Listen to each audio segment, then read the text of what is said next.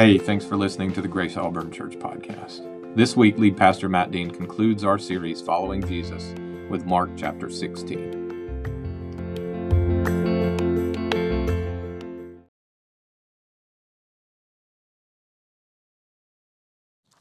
Good morning.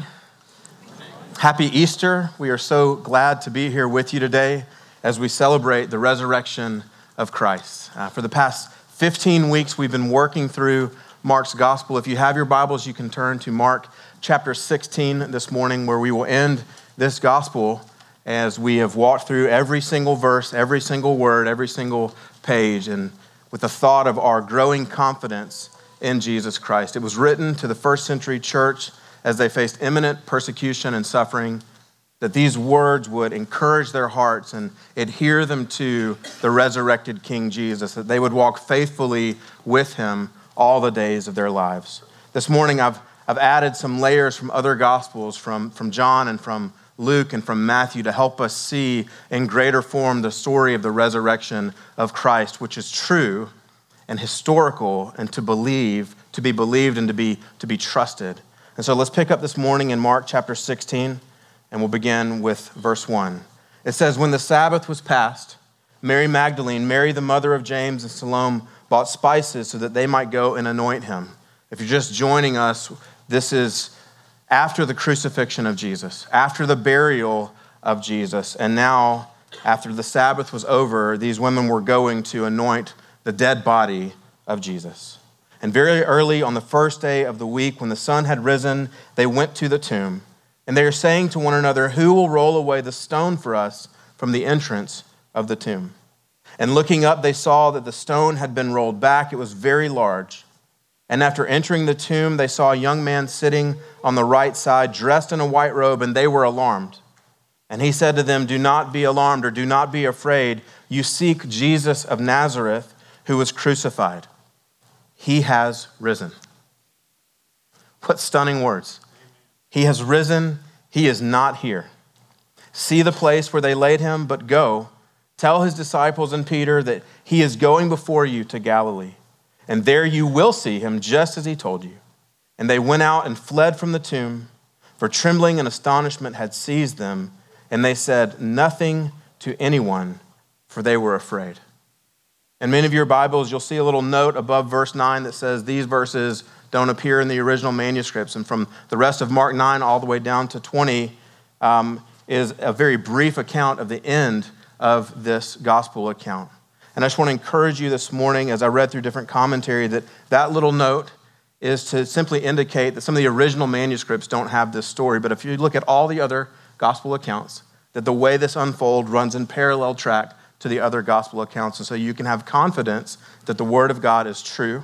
There are over 5,600 original manuscripts of this. And so, as biblical scholars have wrestled through all of these specific texts, what I have come to discover is that verses 9 through 20 at the end of Mark, they square with the other gospel accounts, even though some of the language is slightly different and some of the words are slightly different.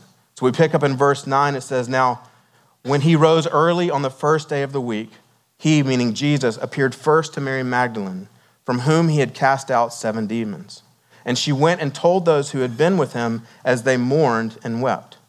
But when they heard that he was alive, and that had been, he had been seen by her, they would not believe it.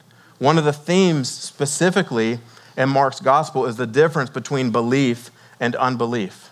And I want to ask you this morning, on this Easter morning, do you believe?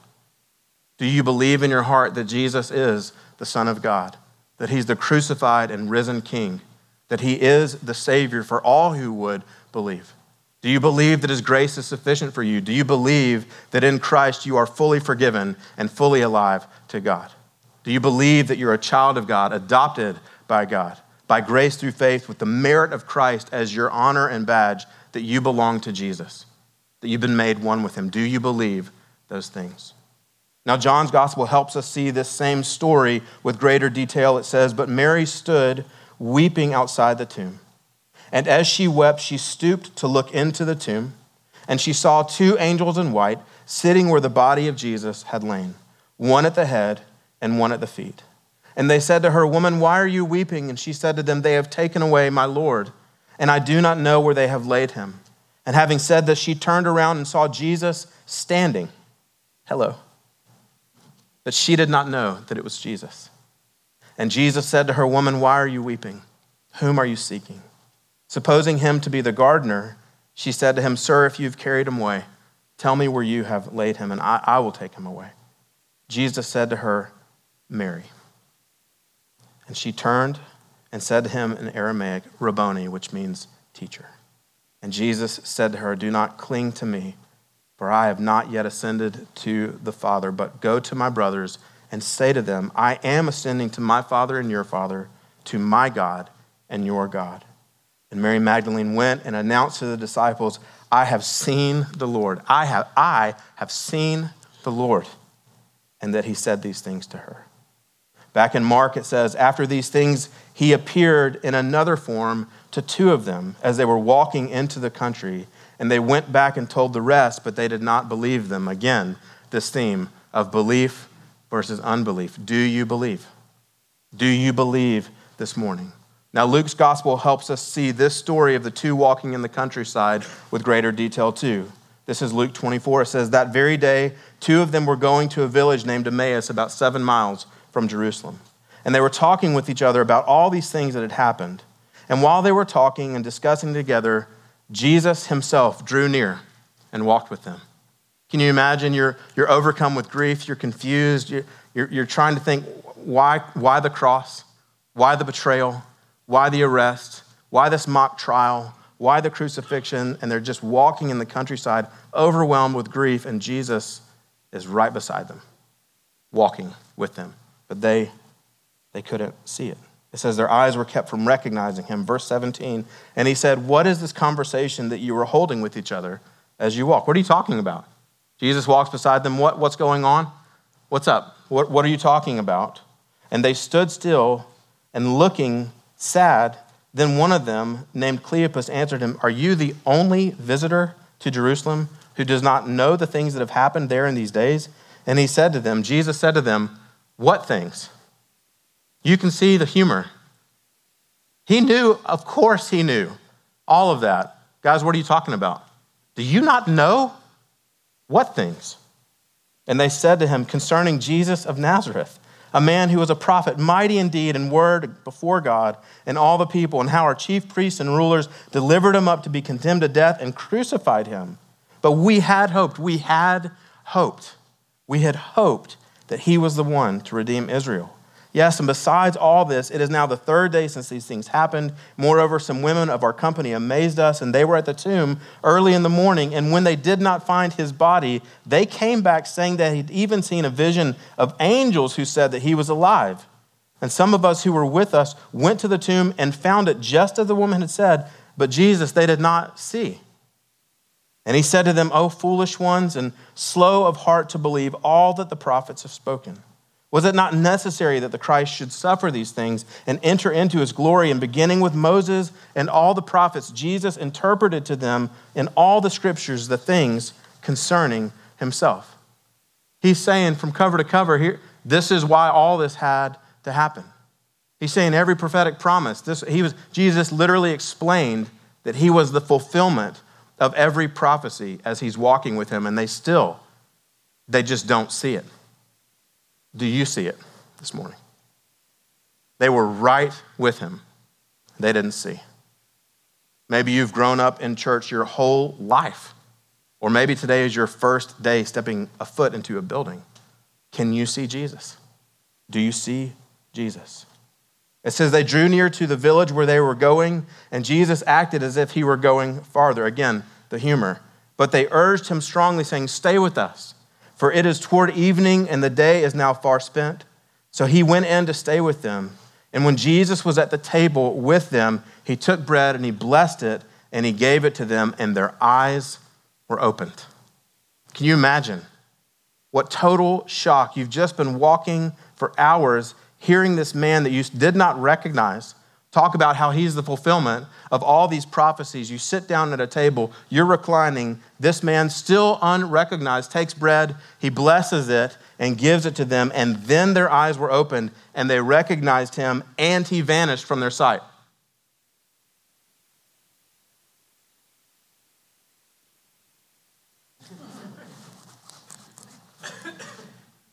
what? Where? You saw him, right? Yeah, I saw him. And in, in the flash of an eye, our resurrected Jesus disappears. And they said to each other, Did our hearts not burn within us while he talked to us on the road and while he opened to us the scriptures? And they rose that same hour and returned back to Jerusalem, back on this long walk home. And it says, They found the eleven and those who were with them gathered together, saying, The Lord has risen indeed and has appeared to Simon. And then they told what had happened on the road and how he was known to them in the breaking of the bread. Do you know him today? When he says, This is my body broken for you, when he took bread and he broke it, they remembered that upper room. Days before, they remembered him saying, This is my body broken for you. And when you eat this bread, remember me. He broke the bread. Their eyes were open he disappeared. They go back, we've seen him. He's alive. It's true. He, he did it. He conquered the grave. Mark continues. It says, Afterward, Jesus appeared to the eleven themselves as they were reclining at a table. In Mark's gospel, it says, Jesus rebukes them for their unbelief and their hardness of heart. I want to ask you this morning is your heart hardened by sin or doubt? Do you believe this morning? Jesus is rebuking them because they had not believed those who saw him after he had risen. And he said to them, Go into all the world and proclaim this gospel to the whole creation. Whoever believes and is baptized will be saved, but whoever does not believe will be condemned. Matthew helps us see this same story in Matthew 28. It says, Now the eleven disciples went to Galilee, to the mountain to which Jesus had directed them. And when they saw him, they worshiped him, but some doubted. And Jesus came and said to them, All authority in heaven and on earth has been given to me.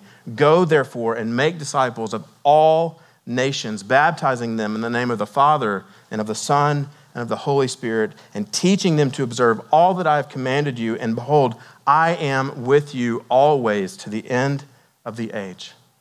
That great commission, the mission of God's people to announce and proclaim the worth of Jesus in every tribe in every tongue, in every language, to every nation. That began then, and as you were just reminded, it's happening today. It is an act of worship to proclaim Jesus to every nation. It's an act of adoration to God to go wherever, whenever, at whatever cost, to lift up the name of Jesus, to proclaim the gospel of Jesus to any and everyone who would hear, that they too might receive the good news of Jesus and believe.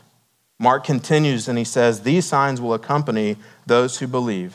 Jesus is speaking that in my name they will cast out demons, and they will speak in new tongues, and they will pick up serpents with their hands. And if they drink any deadly poison, it will not hurt them, and they will lay their hands on the sick, and they will recover. Now, some very well intending Christians have said, Well, see, this is why we should pick up snakes. Don't do that. well, this is why we should drink deadly poison. Don't do that. What Jesus was saying here is that when his Holy Spirit comes at Pentecost, that signs and wonders will accompany belief. And we know if you read the book of Acts, we worked through the book of Acts together, signs and wonders did appear. And all around the world, the Holy Spirit still is at work in miraculous ways. But this is not normative, this is not prescriptive, and you cannot demand that these things happen. The Holy Spirit is who He is. And he does what he does. And what he does is perform miracles that will glorify the name of Jesus.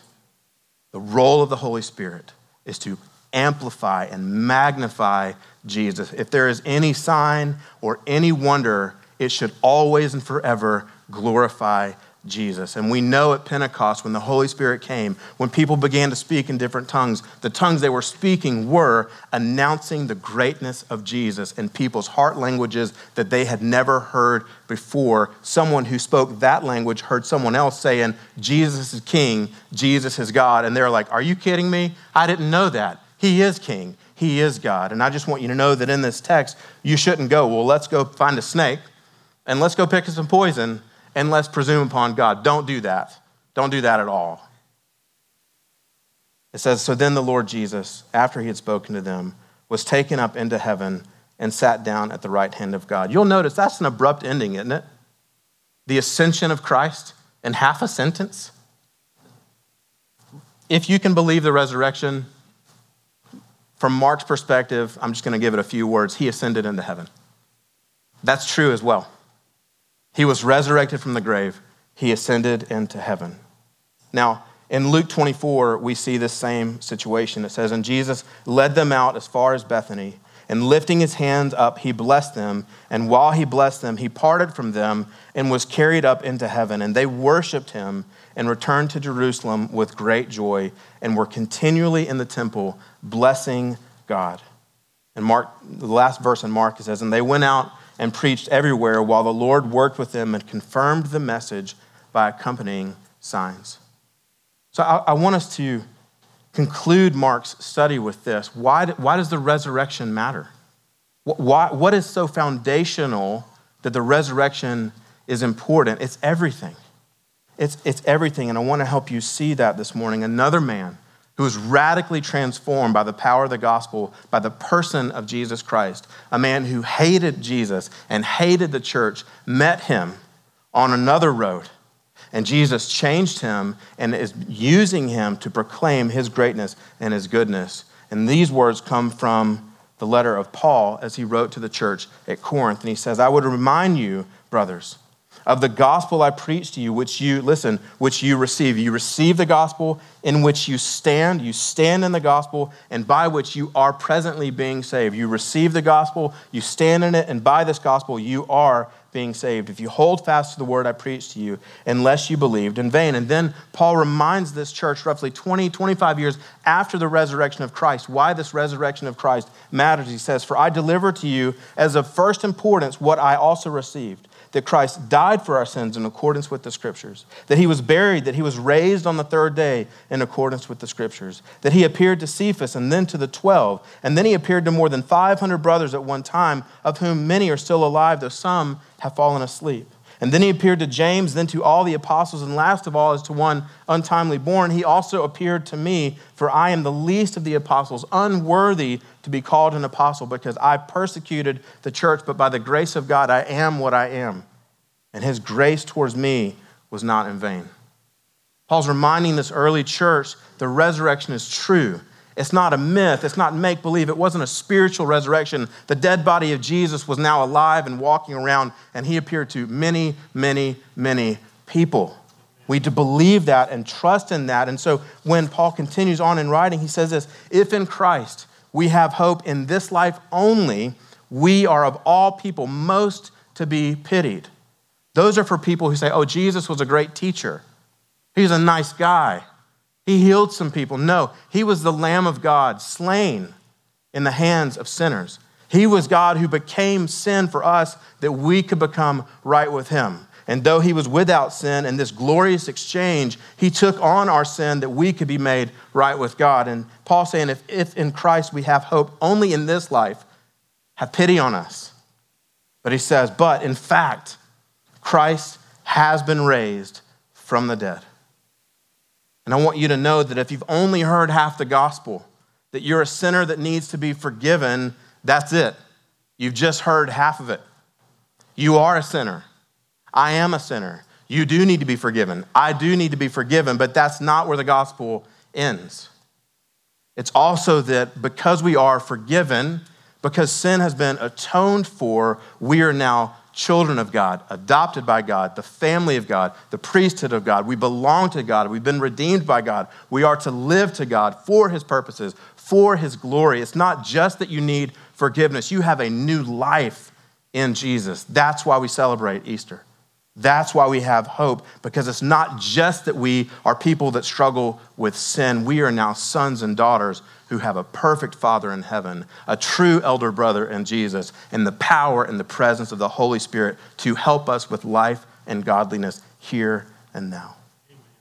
And he says in Romans 5 Therefore, since we have been justified by faith, made right with God by faith, we have peace with God through our Lord Jesus Christ.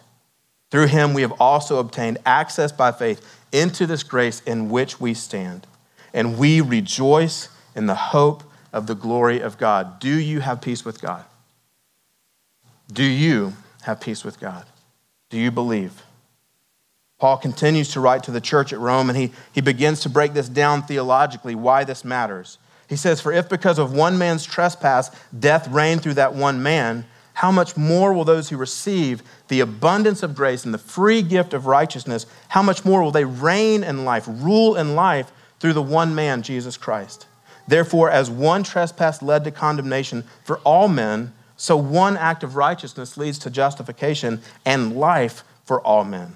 For as by one man's disobedience the many were made sinners, so by one man's obedience the many will be made righteous. So the law came to increase the trespass. There was already disobedience. All the law does is go, see? The law leads us to the foot of the cross because all the law does is it reveals our own disobedience. It just gives framework for our own rebellion before God. But it says, the law came to increase the trespass, but where sin increased, grace abounded all the more, so that as sin reigned in death, grace also might reign through righteousness, leading to eternal life through Jesus Christ our Lord. What shall we say then? Are we to continue in sin that grace may abound? Paul says, by no means. Absolutely not. How can we who died to sin still live in it? Do you not know that all of us have been baptized into Christ Jesus? We were baptized into his death. You were baptized into his death. Because of what he's done, you were baptized into his death. We were buried, therefore, with him by baptism into death, just in order that, as Christ was raised from the dead by the glory of the Father, let me say that again. As Christ was raised by the dead by the glory of the Father. Happy Easter to you. As Christ was raised from the dead by the glory of the Father, we too may walk in newness of life.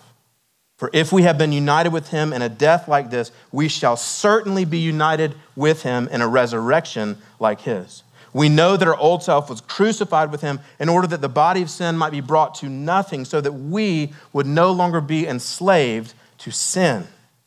For the one who has died has been set free from sin. Now, if we have died with Christ, we believe that we will also live with him. We know that Christ, being raised from the dead, will never die again. Death no longer has dominion over him. For the death he died to sin once for all, but the life he lives, he lives to God. So you also must consider yourselves dead to sin and alive to God in Jesus Christ. If you want to know what Easter really means, if you want to know what it means to be resurrection people, it's that that you were crucified with him and you are no longer enslaved to sin, that you've been set free from sin, you're alive with him, and you're living to God. And I just want to spend a moment thinking on these. For you to see that the death of Jesus on the cross, that for the joy set before him, he, he had you there, that you died with him there, that your sin, which is real and significant and offensive to a holy God, was paid in full there. That all that you would ever do to deny him and resist him and grieve him and offend him was paid for in full there. There is not one thing, not one ounce of effort that you can do to add to the complete, finished, perfect work of Jesus.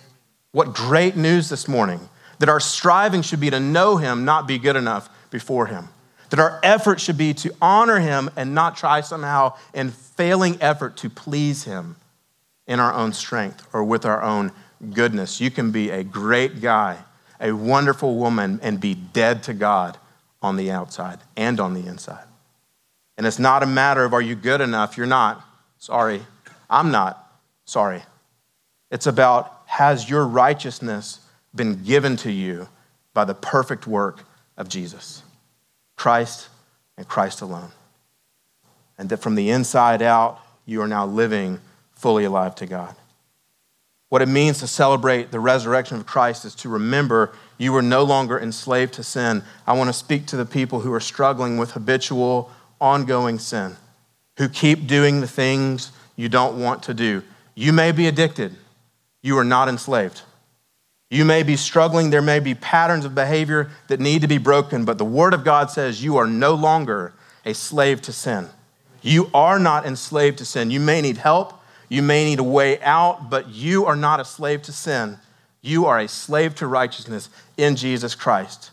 And if you're struggling with that ongoing, ongoing, I don't want to do this, why do I keep on doing this? Get the help you need, but remember, you are a child of God. You are a slave to righteousness. You should know that in Christ, it will be more normal for you to walk in obedience. Though you may fail, it's more normal for Christians to walk in obedience than it is for Christians to consistently walk in disobedience without ever repenting. If you've sinned, if you've struggled, confess it. He is faithful and just to forgive your sins. Bring it to someone and bring it to the Lord that you would be free from the sin of disobedience and that you'd be free from not confessing your stuff. But the merit of Jesus and the blood of Jesus says you are not a slave to sin anymore. You are a slave to righteousness, therefore, walk in that. It also says this that you've been set free from sin, and I want to break that down for you. You are most assuredly set free from the penalty of sin. You have been set free from the penalty of your sin. All of your sin, the penalty that was due for your sin and mine, nailed to the cross, paid in full. It, is remembered no more. But the power of sin still lives within, and the presence of sin is still all around. But I assure you, there will come a day when your faith is no more and when you behold Him with perfect eyes, and there will be no more presence of sin and no more power of sin. Sin lives in you, it is not you. You are not your temptations. You are not your failures. You are not the condemnation lies that the enemy speaks over you. There is no condemnation for those who are in Christ Jesus. You are not your struggle. You're a child of God. You are a slave to righteousness. You've been set free from the penalty of sin. And most importantly, you are alive with Him. If you just think the gospel is you're a sinner and Jesus is how you can be forgiven, you're missing it. You are a sinner. Jesus is how you can be forgiven, but you are alive to God and Jesus Christ forever. Your heart once was dead and prone to sin. Now your heart is alive and at the core of who you are in Christ Jesus. Though affected in every way by sin within and around, at the core of who you are, you are a new creation in Jesus Christ. The old is gone, the new has come. Therefore, we regard no one according to the old way, but to the new. And our role is to proclaim this reconciliation, this ministry of reconciliation. We're alive with Him and we are living to God. So you must also consider yourselves dead to sin and alive to God in Christ Jesus. This is what Easter needs to mean to you that I am alive to God in Christ Jesus. That everywhere I go and everyone I see and every word I say and every choice I make is through the lens I'm alive to God in Christ Jesus. And therein lies the power to obey. Therein lies the power to heal. Therein lies the power to forgive. Therein lies the power to remain faithful. Therein lies the power, what you need for life and godliness if you will live in this way. I'm alive to God in Christ Jesus. I am alive to God in Christ Jesus.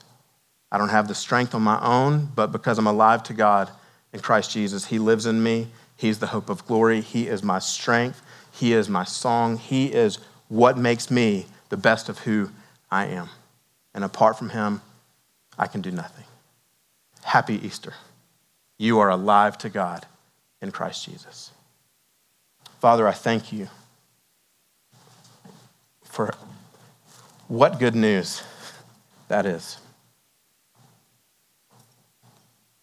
And Lord, I thank you that your Holy Spirit is at work, helping us see Jesus with greater affection, greater longing, greater faithfulness. Lord, I just pray over everyone here that they would walk in the fullness of what that means. That we as your people are alive to God in Christ Jesus. That we're no longer slaves to sin, but slaves to righteousness. It's no longer up to us to pay for our sin. You paid it all. The best way we can honor you and honor that and live with you and walk with you is simply to be present with you and the promises of what you've given us in Jesus. And I pray for my brothers and sisters in this room that Jesus, you would be their greatest treasure. That knowing you our risen and reigning King would be the passionate pursuit of our lives. And when we breathe our last here, it will be said, most of us, by those still left, this man knew Jesus. This woman knew Jesus. Lord, we pray that as we hear your word and hear the proclamation of who you are and what you have done, that you would help it land deep within our souls, God. That that truth will be a, an anchor for our hearts, God. Our hearts that are so prone to wander.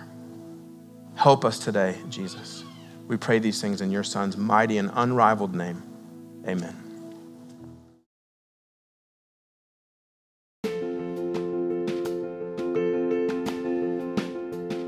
Thanks again for listening this week. If you'd like to learn more about Grace Auburn Church, you can go online at graceauburn.church or you can download the Church Center app from the App Store or the Google Play Store on your mobile device.